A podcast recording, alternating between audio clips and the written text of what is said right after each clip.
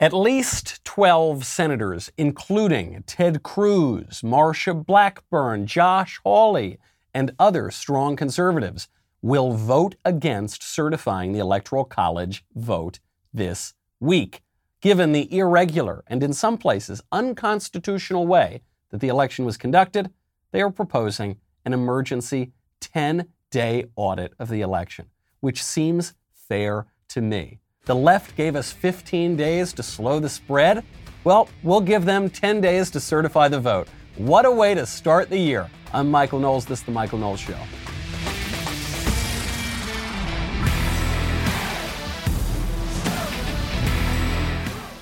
Welcome back to the show. Welcome to the new year. I hope you all had a good Christmas, and I hope you all had a good New Year's, and I hope you all had a good Kwanzaa. Apparently, Kamala Harris did which we will get to a little later. My favorite comment from last year, the last episode we did of last year, from AW. 1967 Song of the Year, Respect by Aretha Franklin. 2020 Song of the Year, WAP by Cardi B. We have come so far. We have. That shows you everything you need to know about progress progress, uh, not not always uh, bending the arc of history toward justice and happiness and hope and all that sort of stuff. Sometimes things can get worse, and things may be getting worse. Uh, it's still it's still very much up in the air. 2021 feeling a lot like 2020. Everyone thought 2020 was so bad, then it's going to end, and then 2021 is going to be really great. Well, 2021 feels a bit like a hangover to me. I had a few friends come over to my house for Christmas and New Year's. We had a good time, and sometimes when the boys come over, we have a few adult beverages. And then the next morning, sometimes we're not feeling so good. That's why you got to know about Liquid IV.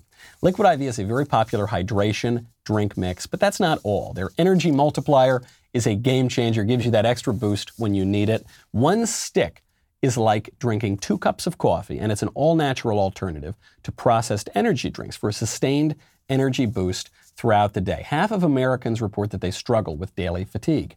Liquid IV's premium matcha and green energy blend tastes delicious and provides a lasting energy boost throughout the day. Contains a mixture of matcha, guarana, and ginger that's high in antioxidants that helps improve mood and focus. Uh, you can also use it if you're an athlete. It, it, really helps to uh, you know, after you've been working out and sweating all the time. Obviously, that's not really why I use it. But sometimes I need a boost at work, and sometimes I've had a couple too many Coca Colas. Liquid IV is available nationwide at Costco, or you can get 25% off when you go to liquidiv.com. Use code Michael, M I C H A E L, at checkout. Is 25% off anything you order when you use code Michael at liquidiv.com. Start fueling your adventures today at liquidiv.com, promo code Michael. I told you so. I hate to say that I told you so. You know how much it bothers me, but I told you so. Back about three weeks ago now, at least, when everyone was trying to angle and figure out exactly how Trump was going to win the election after the Georgia was certified and after Pennsylvania and after then there were challenges and this and the court and the Supreme Court. I said there's only one path left. The only path left is the Compromise of 1877, which is this very complex thing that happened during the Rutherford B. Hayes versus Sam Tilden presidential election. And they came to a conclusion in 1877 to give Hayes the presidency and give Democrats in the South some, some extra goodies. Very few people were talking about this at the time. I actually worried when I mentioned it on my show because I feared that it was so boring that no one was going to care about it. However, I knew it was the only way that Trump could, could possibly mount a, a challenge anymore to the election. And that is exactly what they are going to do. And the left is absolutely furious about it. This letter that came out from Senator Cruz, Hawley, a number of other strong conservatives, it points out there is a long precedent of Democratic members of Congress raising objections to presidential election results, as they did in 1969, 2001, 2005, and 2017. And in both 1969 and 2005, a Democratic senator joined with a Democratic House member in forcing votes in both houses on whether to accept the presidential electors being challenged But the most direct precedent on this question arose in 1877, and the letter then describes exactly what we described on this show. I think it was December 15th. And the way this uh, election was resolved in 1877 was that there was an electoral commission appointed where there were five members of the House, five members of the Senate, five members of the Supreme Court, and it was a political compromise, and they worked and they gave it to the Republican Rutherford Hayes. Will this work this time? What does it mean this time? We'll get to that in one second. First, though, I want to just savor how upset the left has become over this. Eric Swalwell, who is uh, best known for, he used to be best known for uh, humiliating himself on television. Now he's best known for sleeping with a Chinese spy. Eric Swalwell is calling the Republicans uh, holding up the electoral certification enemies. He's calling them enemies of democracy, and he names all the people who signed this letter. Jake Tapper of CNN, you know, straight shooter Jake Tapper of totally objective CNN, is going further somehow than Swalwell, calling all of these senators seditious. Senator Ben Sasse of Nebraska slammed Hawley and other members of the sedition caucus, saying, quote, adults don't point a loaded gun at the heart of legitimate self-government. Late Saturday, Senator Mitt Romney said in a blistering statement, quote, I could never have imagined seeing these things in the greatest democracy in the world. Has ambition so eclipsed principle? I want to note that we invited each of the 12 senators involved in plotting this disgraceful effort to come on the show this morning to try to defend and explain their position. Each of them declined or failed to respond. It all recalls what Ulysses S. Grant once wrote in 1861, quote, there are but two parties now, traitors, and patriots. How would you describe the parties today? Two parties, traitors and patriots. How would you describe them? Which party do you think is the traitorous party? Which is the patriotic party? Uh, one party, the Democratic Party, uh, spent most of 2020 setting American flags on fire. Those were the really rambunctious ones in the streets. The ones who were a little more genteel just protested the American flag on NFL fields and in the halls of Congress and in corporate boardrooms. Uh, all of them protesting the actual flag of the United States. And uh, the more eccentric uh, Democrats who poured into the street by the thousands and thousands in cities around the country burned down businesses, burned down courthouses, burned down institutions of law and order. So that's the Democratic side. Actually, burning not only the symbol of the country, but the country itself. And on the Republican side, you have senators following the constitutional process. And according to Jake Tapper, the people who burn the country down are the, are the patriots, and the people who follow the constitutional process are the traitors. And Jake Tapper, who pretends to be reasonable, who pretends to be the moderate centrist, call it like it is guy with the really serious face and the suit and tie on CNN, that guy is going to tell you that with a straight face, but it is completely absurd if anybody, I don't like to go out there and use these terms treasonous, seditious. I don't even like to say unpatriotic. But sometimes you got to call a spade a spade. When Democrats are coming out and actively protesting the American flag, when they are reframing American history, according to the 1619 Project, and saying America's hopelessly bigoted and rotten to the core and we need to basically upend it, well, then I got to call a spade a spade and say, you asked me the question, Jake. The Democrats would be the traitorous, treasonous, awful, unpatriotic party. And that's just the way it is. If the election process were reversed, let me just ask you this, this might help you answer Tapper's question. If the election process were reversed, and let's say it were highly contested, and a lot of states changed the rules right at the very end, some states violated their own state constitutions, broke different laws, shut down polling places, and then secretly kept counting votes. If that were happening, and, and thereby the election went to Donald Trump, do you think the left would say, okay, that's fine, we'll get him next time? Okay. Well, that's too bad, but we got to certify the vote. We can't possibly pursue the legal challenges that we Democrats have pursued many times before. Right? Do you think they'd be doing that? No, they'd be burning down the country. They, you're right. We wouldn't. We probably wouldn't be dealing with a fight in the Senate or the, the Congress about certifying the electoral vote because the Democrats would be burning the country to the ground like they spent most of 2020 doing. Let me ask you another. Do you think this was a fair election? Do you think it was fair? I, I don't need to ask you. I think you probably uh, you're probably like-minded on this question. But even when when there have been public polling surveys about this, a lot of this country does not think it was a fair election at all. And we can point to specific examples why. It's not like they're just plucking that out of thin air.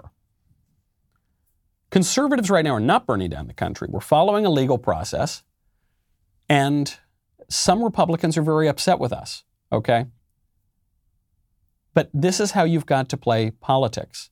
I, I, want, I don't want to burn down the country. I don't want to play exactly like the left does, but I want to play as hard as the left does. I just want to do it in a legal manner. I want to do it in a more civilized manner. But I want to play just as hard. I don't want to acquiesce. I don't want to roll over. I don't want to just let them get away with irregularities and outright unconstitutional actions. The problem is not even just the politicians here. To show you what we are up against, the problem is not just the politicians.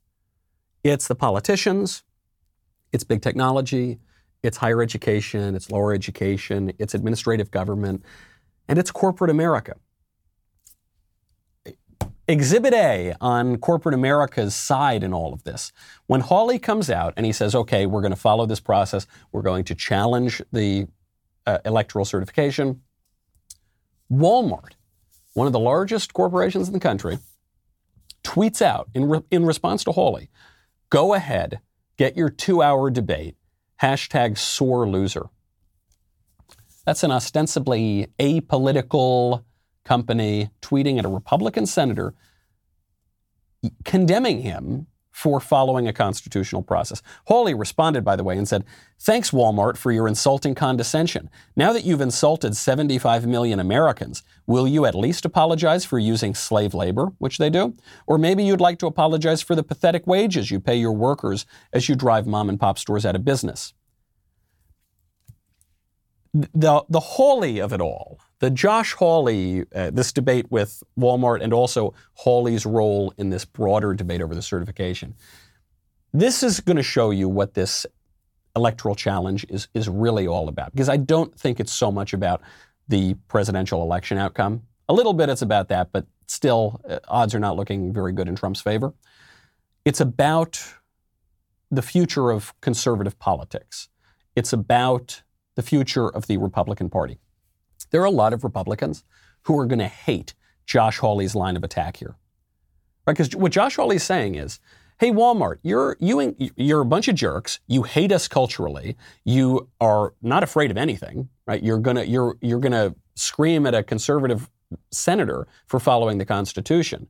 And, uh, and by the way, I don't like your business practices because I think you're draw- killing mom and pop businesses. I think that's destroying our national culture. And I think you're using slave labor, which is very unfair and wrong and immoral. A lot of Republican elites are going to object to that line of talk, the ones who are really taken with I don't know, some kind of fashionable theories of free trade from the 1970s or something. And they're going to say, no, we love big business, right? This is, the Republican elites have been pushing this for decades. We, we love big business. Corporation, giant multinational corporations are the greatest things ever. Forget about mom and pop. Let's save two bucks on cheap, cheap Chinese goods and electronics. And Hawley's saying, no, the future for conservatives needs to be a little bit different than that. Conservatives are in a very tricky moment right now. The way that we react to this certification fight is going to tell us a lot, not just about the future of the country, specifically about the future of the party. And we need some serious insurance for the future of our party. And that's why you should check out SelectQuote.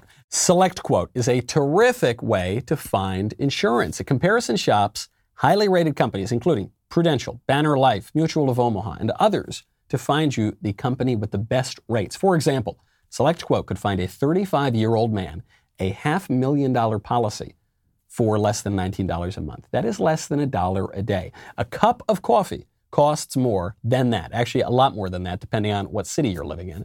SelectQuote's breakthrough technology allows them to quickly match you with the best insurance policy to find your best quote. And plus, the quotes are free. Let SelectQuote save you time and money. Get your free quote at selectquote.com today. That is selectquote.com for your free quote. Do not put off protecting your family another day. If you want to be a responsible adult, if you want to start adulting, as the millennials say, go to selectquote.com. Get full details on the example policy at selectquote.com slash commercials. Your premium could vary depending on your health, issuing company, and other factors. Not available in all states. Conservatives are in a very tricky position. I mean, real conservatives, not the, not the ones who just shill for companies that absolutely hate us and hate our values and hate our culture. Conservatives need to fight on multiple fronts. We need to fight against the radical left. We need to fight against the liberal establishment. And we even need to fight against elites in our own party, a lot of them who make up a big portion of it. You saw in that Jake Tapper clip. Who did Jake Tapper quote? He didn't quote Democrats, he quoted liberal Republicans, guys like Ben Sasse and Mitt Romney, who are so furious. How dare you follow the Constitution and challenge this, this certification? Mitt Romney is a good he, he's a good figure here because usually whenever there's a fight within the Republican Party or within the conservative movement and Mitt Romney's on one side, you should just automatically be on the other side. You, it's a, if you don't have time to think it through or read all the doc, just assume if it's one of those fights and Mitt Romney's on one side, just pick the other side. That's a safe bet. Increasingly, it appears the same can be said of Ben Sasse. The left only has to fight against one group. Conservatives need to fight against all those three different groups, even within their own party. The left has to fight against one group, which is the people. And I don't want to sound like a demagogue here when I when I invoke the people, but I'm being very specific. When I say the left has to fight not against the liberal establishment, they are the liberal establishment. Not against the radical left, obviously they are the radical left. Not against Republican elites. Republican elites are basically just court jesters in the kingdom of liberalism who legitimize the liberals' aims and the liberals' rule. When I say the people, what I'm referring to is people without institutional power. People who don't get to run Walmart, people who don't run corporate America, the universities, the administrative government, the you know, deep state, the blob, that kind of thing. I'm talking about people. There is a real divide on the right between conservatives and squishes, right? Between the people who actually care about our culture and our country and waving the American flag and protecting workers and protecting our economy and protecting our way of life, the American way of life. Between those people and the squishes who are basically just liberals who like low taxes. And they're usually going to side with the Democrats. They'll put, put up a little bit of a fight like Mitt Romney, but ultimately they're going to roll over and side with Democrats. There is no divide on the left. Any divide you think there is on the left is eh, in illusory. It is a mirage. The divide that everyone pretends exists on the left is between the establishment Democrats like Joe Biden and Nancy Pelosi and the radical squad, AOC. And we've got to actually, in a way, kind of defend Biden and Pelosi because then if we don't, the radicals like AOC will come out here. They're all the same. AOC just reelected Nancy Pelosi Speaker. Just happened while we were all enjoying our eggnog and finishing up our Christmas and New Year's holiday. AOC and the squad, all the squad, elected Nancy Pelosi Speaker.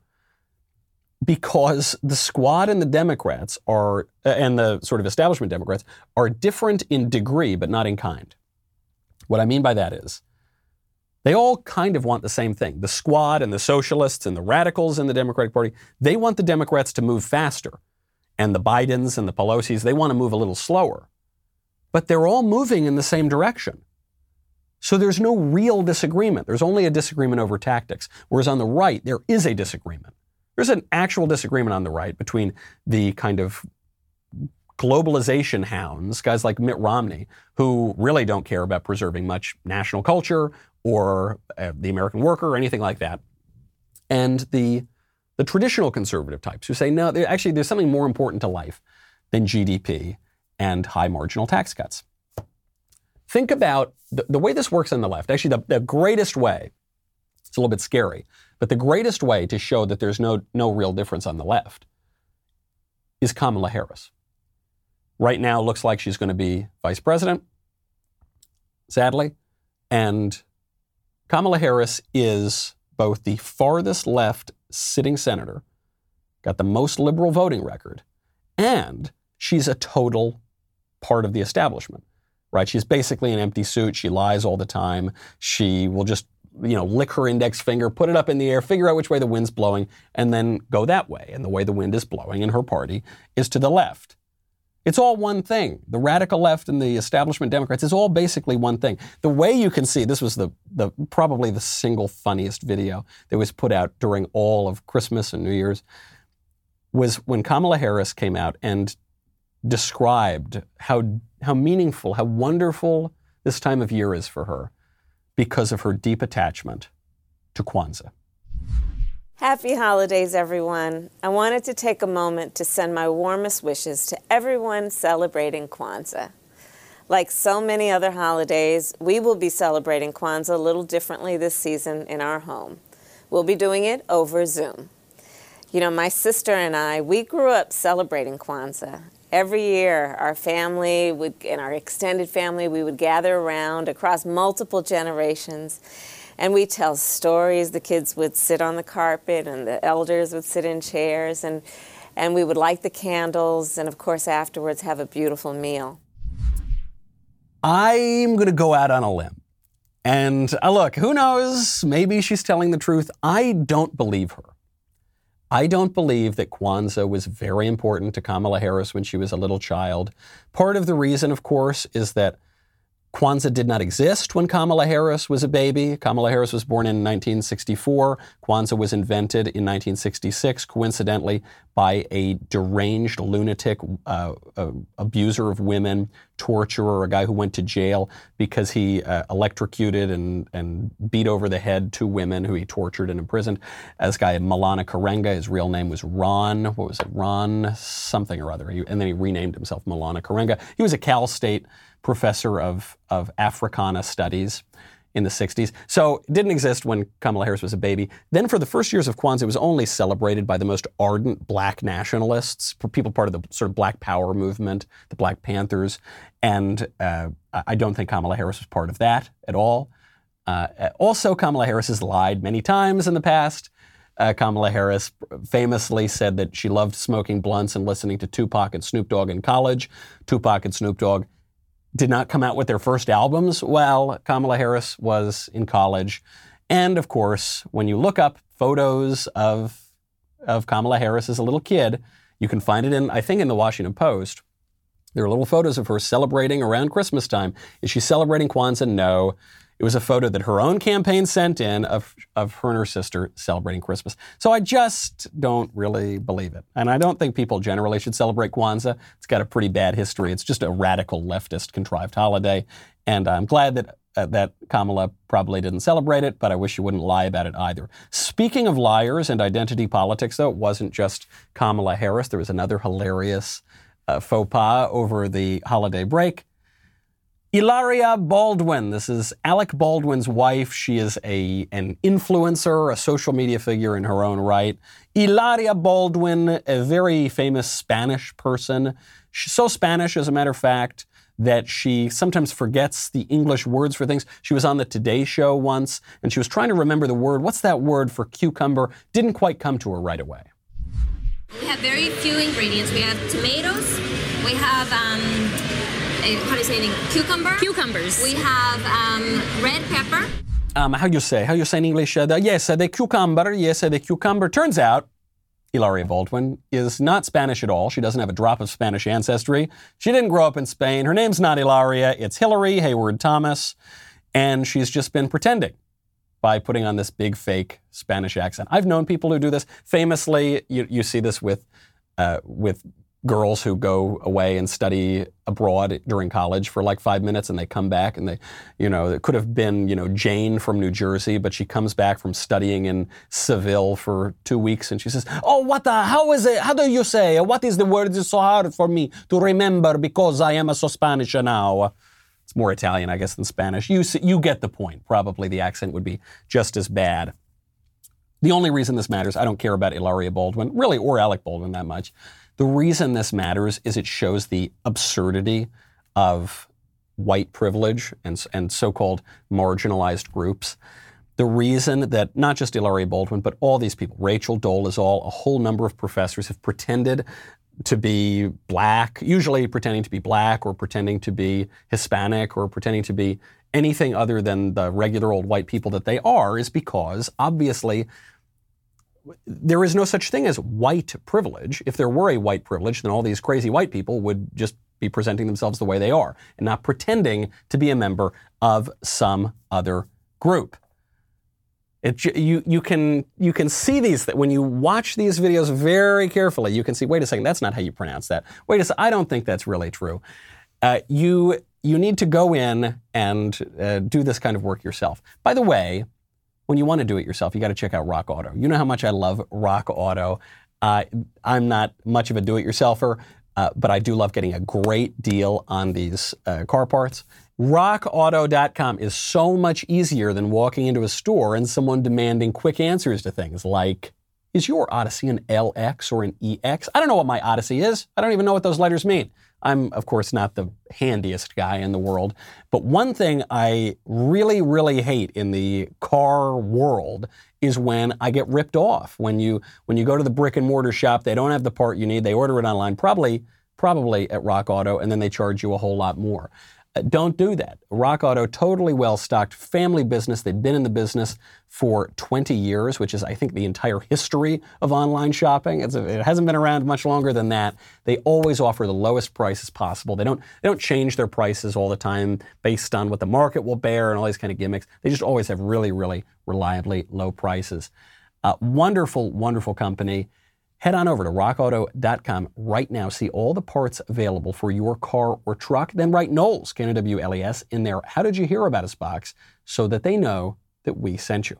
Also, we've been telling you for a long time that the Daily Wire is going to be joining the fight for the culture. On Friday, January 15th, we will be premiering our first feature, Run, Hide, Fight, on dailywire.com. This is a feature length film uh, we're going to be doing a special live stream premiere the night before on Thursday, January 14th, on the Daily Wire YouTube channel. Uh, I uh, got to see the movie a while ago. It is a, it's about a school shooting, so it's pretty, we're not we're not just putting out sort of fluffy, you know, feel good sentimental movies. These are real movies. Uh, this is about a school shooting. Take a look.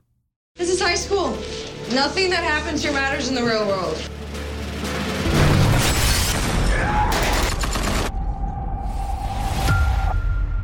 Okay, we are in charge now, so please pull out whichever app you use to do live streaming video. Get them up and running and point it at me. Now! Get down on the ground! Any more friends back there?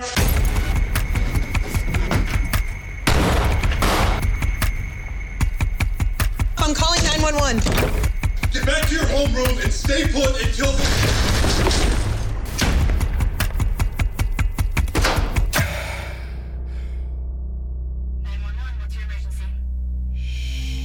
Must be close.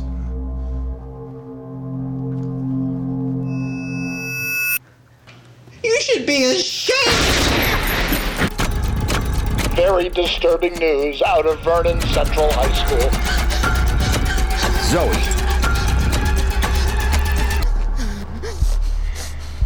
In between breath,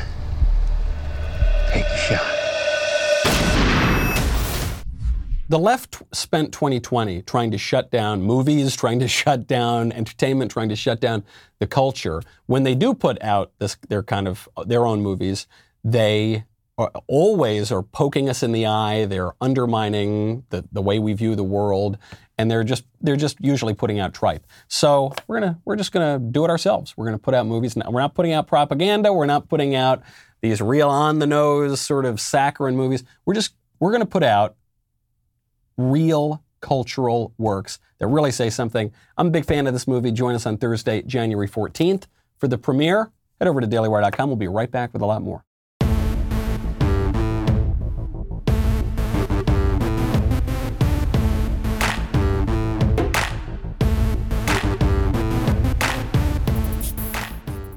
Alec Baldwin's eccentric wife eh, puts on that fake Spanish accent because contrary to popular appearance and popular thought, white privilege is just a sort of myth of political correctness. If there were such a thing as white privilege, then white people would not be pretending to be all these other races, right? The idea of the marginalized groups, it, well, it's a little more complicated when you look into which groups are really being marginalized.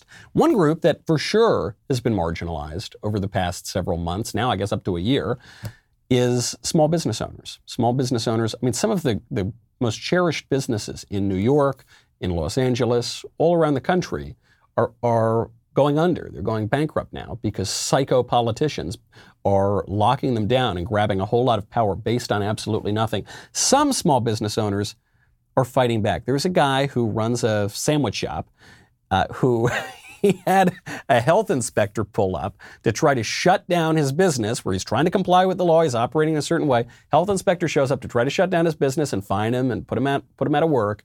And so this great American patriot just pulls his giant truck in behind the health inspector, blocks him in, and says, uh, You know, sir, if I can't work, you can't work.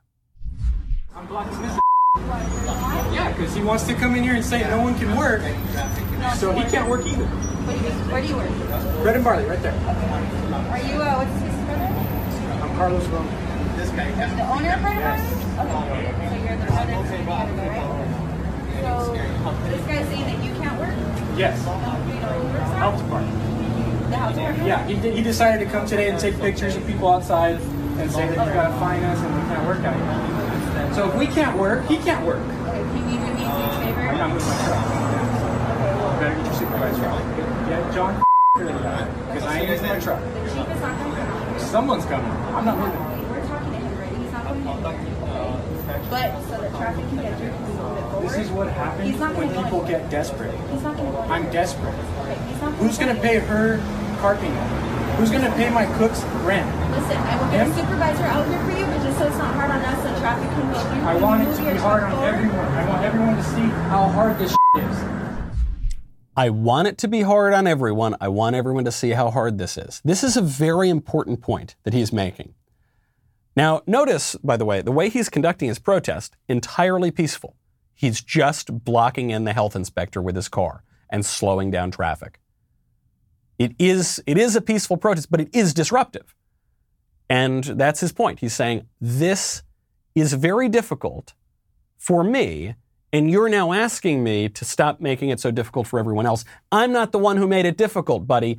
You guys are. You, the politicians and the bureaucrat health inspectors who are enforcing the politicians' mandates, and in many ways who have constructed the politicians' mandates. It isn't hard. At a certain point, this business owner gets up in the face of the health inspector and he says, Let me ask you a question. Did you get a paycheck last Friday? Did you get a paycheck? Yes, I got a paycheck. Yeah, okay. My guys didn't get paychecks because you've put a lot of them out of work. How come you get a paycheck but these other guys don't? And this is this is what has driven me so crazy uh, during this whole lockdown nonsense is that for a year now we've been hearing from liberal elites that it's not a big deal. Stay in your home. You know, just do, do your work on Zoom. Come on, just order Instacart. Get groceries delivered to your house. Maybe you've got to do takeout a few times from the steakhouse, but look, that's just the price for us all being in it together. Do you hear how disconnected you are from the reality of most Americans? Most of whom do not get to Zoom into work. There are jobs where you don't get to zoom in. I know this is shocking to the McKinsey consultants and the uh, financial analysts at Goldman Sachs who have no problem because look, the lockdown for them is in many ways a vacation. They get to leave Ma- the Manhattan where they're probably living. Maybe they're living in Brooklyn if they're really hip. They go out to their beach house in the Hamptons. They open up their computer, they go on Wi Fi, and they zoom into work. And maybe if they're out in the Hamptons, it means they have to eat lobster rolls delivery instead of whatever they were going to get in New York. But otherwise, no big deal. Well, people who, who are in service industries, first of all, are just going to be laid off. Uh, people who are in a whole lot of other industries, just going to be laid off. And people who have to actually show up in crowded places, not going to be able to have their jobs anymore. And that's a big problem. I, the, the people who have constructed these abs- medically pointless lockdowns, politically they're very useful, but medically they're completely pointless. The people who have constructed those lockdowns do not suffer any consequences of those lockdowns. And that is what this exasperated business owner is pointing out. This is, this is sort of my point on the, the broader election issue this idea that they're going to hold up the certification of the Electoral College. we need to show the liberal establishment which includes Republicans like Mitt Romney as well as the Democratic Party. We need to show them this is not okay. We do not acquiesce to this. I don't think this was a fair election. I think that in Pennsylvania, the the the electoral officials there, the election officials there, obviously violated the state constitution, which prohibits the widespread use of mail in ballots. And they just did it anyway because of partisans on the Pennsylvania Supreme Court and because of partisans who were running those elections. I think it was absolutely unconstitutional and it's a national disgrace. I think that in Georgia, it is very clear. We knew this within a day of the election that at certain polling loca- at certain important polling locations, you had election officials come out and say, "Hey, poll watchers, go home. We're done for the night at 10:30 p.m." And then secretly, they kept counting votes until 12:30 in the morning, without any transparency, without any poll watchers. And it wasn't just them; the whole system was opaque. You had poll watchers being sent home at certain places in Pennsylvania. The whole idea that election day has now gone to election season and that the, the, United States, greatest democracy in the world, can't conduct its own elections. We can't know the results for what, two weeks after the election? It's a farce. It's a national disgrace. I don't think this was fair. Does that mean that I know with 100% certainty Donald Trump really got more votes? No, I don't know that. Maybe he did, maybe he didn't. Maybe Joe Biden actually did get more votes. I don't know. What I know is the process was a disgrace. It was, it was not fair, and in some places it was outright unconstitutional, and we need to hold it up. And we need to make people realize that this can't continue. I think uh, really what's going on here with the Electoral Commission is you're seeing a fight within the Republican Party. Because if they, if they even came up with an Electoral Commission, five from the House, five from the Senate, five from the Supreme Court, you're going to lose anyway, right? Because the House is run by the Democrats, Supreme Court is run by the liberals, and the Senate is, even the Republicans are split on this. So I, I, it's very unlikely that that would change the election for president. However, it could change the direction of the party. You could say, okay, if, if the future of the Republican Party is Mitt Romney, give me a new party. I'm out. I'm out. If the future of the Republican Party is Mitt Romney rolling over and playing court jester in the kingdom of liberalism, then I guess I'm not a Republican. If the future of the Republican Party is conservatives, then that works for me guys who are actually going to stand up, guys who have a spine, guys like Cruz, Hawley, Blackburn, then okay, fine. At least we're doing something. You've got to show it to people, though. They're not going to know it. Nobody, nobody is paying attention to these arcane details unless you are listening to conservative talk radio, if you're listening to conservative podcasts, if you're reading in the conservative sort of media chamber then you're following these things closely if you're doing your own research. But for most people, that's not what's happening. And so you got to show them. That's what this business owner was doing. Things are going to get crazier. It's not, everyone was waiting for 2021. Oh, good, this is going to, it's all better now. It's all going to be fine. Uh uh-uh. uh Joe Biden, if he becomes president, which it looks like he will, then he's going to ramp up the lockdowns. He's going to ramp up the masking. Our neighbors to the north, America's hat up there in Canada, actually had police raiding homes because six people gathered together to celebrate New Year's. Take, take a listen. No!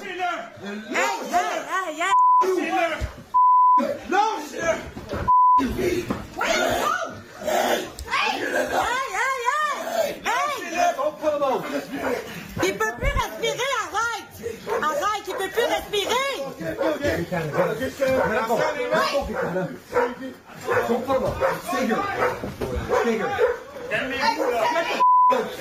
Don't fucking do that! do that! Okay, calm, calm down, calm down. Here. Can we move? Okay? Okay, we're calm. Don't do that! There's still, this is old, older people saying, What are you doing? What are you doing? And the cops still dragging these family members out. What's amazing too, the cops came because there were there were six people in the home. That was the number. Do you know how many cops showed up? Six cops. That doubled the risk of COVID, right? Made the risk of transmission so much worse. I don't think it's about COVID. I don't think it's about transmission at all. That sort of thing probably would not happen in America just yet because Americans have more of a tradition of protecting our, our property and protecting our families, and because Americans, th- through the Bill of Rights, have the instruments to do so. But you've seen Americans roll over. All year long, we've rolled over. We've rolled over on our businesses, we've rolled over on our rights, we've rolled over on the way that we vote. So who knows? Who knows when that, when that could come here? That is a, an unacceptable power grab. And the only way that it's going to stop is if we stand up and stop it. This is why I say often when I have to wear the mask, there are certain public places where they force you to. They won't let you get on an airplane, for instance, if you don't wear the mask. Then I will wear it below my nose. I will wear it above my mouth. I will at least protest in some way. And more often than not, what I will do is not wear the mask at all. The, argument for the masks early on, well, first of all, they said it, there's asymptomatic spread. Turns out that's almost certainly bogus. They said the masks are completely useless. Remember, Fauci told us that at the beginning of the pandemic. He said all it does is sort of make you feel better, but it doesn't actually do all that much to stop the spread of the virus, which is obviously true. But then he completely reversed his opinion, and all of a sudden we had to we had to believe him then too, even though he had no credibility anymore. Then we were told the masks aren't about protecting you, it's about protecting other people. Then we were told in the future only people who are sick are going to wear masks, which undercuts the, the very argument that they were just making. It's all ridiculous, it's all self contradictory. But, but most of all, it's not the, the central argument for the masks. The political argument was it's going to help us get back to normal faster. It's not. I always knew it was going to be the opposite. It, you don't feel better when you go out and you see everyone wearing masks. You feel a lot worse. You feel like we're living through the Black Death, even though, even though we're living through an epidemic where the survival rate is 99.7%. You look around, you see everyone wearing masks, you say, oh my gosh, this is really, really bad. Biden has promised you're going to have another 100 days of masking. Who knows? Maybe you'll have more than that. Some public health experts are saying we're always going to wear masks on airplanes. The hysteria is still growing. There was, there was a, a poor young millennial gal who was in an elevator wearing a mask, and there was another millennial gal who was a little more reasonable. And uh, she, she, had a ma- she had the mask on, I guess, in, a, in an inappropriate way, or it wasn't totally covering her nose the millennial masker had a complete nervous breakdown.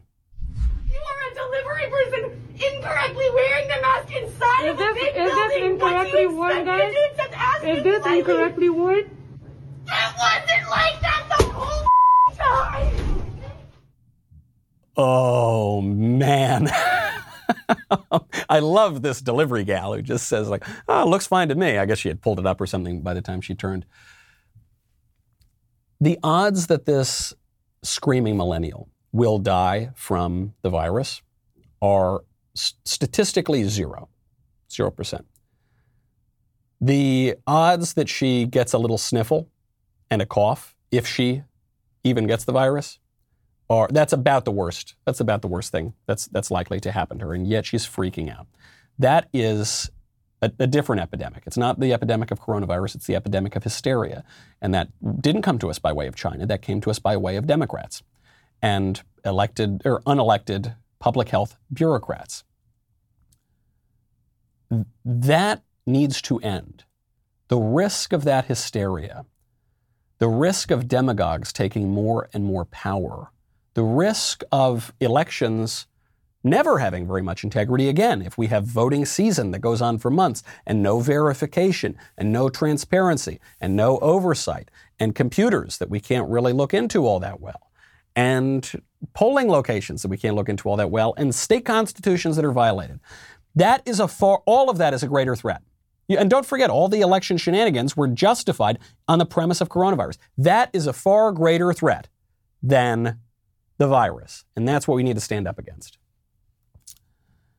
Fortunately, I don't need to wear a mask very often in Nashville.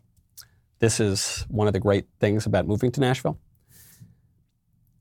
However, the minute I move to Nashville, I think, okay, good, I'm leaving the craziness of Los Angeles, I'm leaving the craziness of New York, I'm moving to sleepy old Nashville, relatively a sort of quiet city compared to the coasts, and we have a terrorist attack within a month or so of moving here.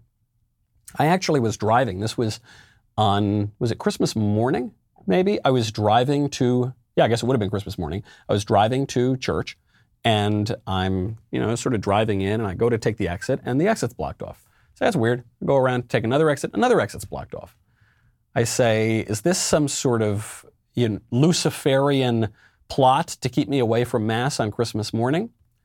No, it wasn't that. It was because the city had been shut down with this, with this bombing. A guy drove an RV downtown. Uh, then there was a voice that came over a loudspeaker. It said, back away, back away. Don't come anywhere near. Obviously, this person didn't want to kill a lot of people. And uh, then they started playing the song Downtown, you know, it's song da da da da, and life is getting you low, you can always go downtown. They start playing that, and then the truck explodes, blows up a whole block. And then, this was what was weird. Our cell phones all went out because the, the RV targeted an AT&T location. And I figured an AT&T location, what, they sell cell phone cases in there? No, this was a real AT&T location. This was very, the bomb was extremely sophisticated and the location was extremely sophisticated. It took down cell service here for days. You couldn't call 911 even. You had no data. You, I couldn't. I tried to call my grandparents on Christmas Day. Couldn't do it. There are very few answers to what happened. It's all very vague. They're saying, oh, it was some kind of loner guy, sort of didn't have any connection to anybody. Nothing to see here. No reason to keep covering the story. The media have more or less blacked out the story. And that's it. Oh yeah, he targeted telecoms, which was you know in, very very vulnerable in the event of uh, some military operation, for instance. Uh, one of the first things they would do is target telecoms. Yeah, well, anyway, nope, no answers. Nope, sorry, wipe your hands. Who knows? I obviously have no idea what happened with the bombing. Don't know who the guy is. Don't know if the stories we were being, being told are true or not. This gets to the broader political point because actually my interest is not even in this particular bombing. I'm glad no one was hurt other than the bomber. My interest here, or there were, I guess there were people who were injured, but every, everyone survived. Everyone, everyone lived, other than the bomber who's now splattered on Second Avenue. The real issue here is that nobody trusts the institutions that are telling us what happened. If you, if you go out right now and you say, hey, do you believe that we know everything that happened at the Nashville bombing and that the investigative agencies are being forthright with that information? Just poll people. I bet most people would say, not a chance. Same thing with that Las Vegas shooting. Remember that Las Vegas shooting? It was like one of the largest terrorist attacks in American history, and it just got wiped from the media, and no one really knows anything about it still. Remember that? That was weird. I'm not positing any theory of what happened. I'm just saying it's a little odd that we don't know very much about these attacks. And moreover, I'm making the political point that even if we did get a lot of information, people have so little faith in these institutions that uh, we wouldn't believe the answers even if we got them. And that is not the people's fault. That is not the fault of conspiracy theorists. That is not the fault of fake news websites. That is not the fault of cynical politicians who, who sow distrust and discord in the country. No. That is the fault of the ruling elites themselves. That is the fault of Obama's FBI and DOJ, which spied on his political opponent. That is the fault, uh, and not, didn't just spy on Trump, by the way, then launched an attempted coup d'etat for three and a half years which, by the way, might have some role in why a lot of people don't trust the results of the 2020 election, which, by the way, was conducted in a way completely out of accord with historical precedent, and in some places was illegal and unconstitutional, quite obviously. Maybe that has something to do with it. Maybe Barack Obama's IRS targeting his political opponents, and specifically the Tea Party, maybe that has something to do with it. Maybe these institutions, uh, especially in the government, but even beyond the government, these, these uh, globalized corporate institutions that constantly sell out not just the American worker, but American culture. Maybe that has something to do with it. Maybe the idea that the NFL, stay with me for a second, the idea that the NFL, which is supposed to be something that we can all come together and doesn't matter if you're Democrat or Republican or this or that, you come together and just watch a ball game. The fact that that league now opposes the United States. now almost officially protests the United States, the symbol of the whole country, the Star Spangled Banner. Maybe that's why we don't have faith in those institutions. It is not conservatives who have been sowing this sort of discord. It is not conservatives who have been sowing this kind of disloyalty to country. It is exclusively the left that has done it. And now they just want us to roll over and trust them. Trust the experts. Trust Dr. Fauci. There's a, there's a real irony because, you know, Joe Biden and Kamala Harris have been attacking Donald Trump's handling of coronavirus. Dr. Fauci handled coronavirus. There's actually there's a great clip that had been going around of all the all the attacks on Fauci, or rather all the attacks on Trump, just juxtaposed next to images of Fauci saying the exact same thing for which uh, Biden and Harris were attacking Trump. But because, of course, it's the, the, the, Trump's biggest problem in 2020 is that he allowed Dr. Fauci and the bureaucratic establishment to dictate all national policy. Look where it got him. Look where it got us. We can't just trust those guys. We're being told now that if we continue to question the results of the 2020 election, that we're upsetting democratic norms. We're not the ones who upset the democratic norms. The left is. And so now there's no question of do we do we mention this even? Do we acknowledge this? The only question is do you push back against it or do you roll over? Even though even knowing by the way that it's probably not going to work out for it. We're probably not going to get another 4 years of Trump right right now. maybe in four years, who knows? But just knowing that we cannot let them take another inch and another inch and another inch. That's the whole fight. That's the whole. That's why we're in this right now, and I think we should pursue that fight as long as we can. I'm Michael Knowles. This is the Michael Knowles Show. See you tomorrow.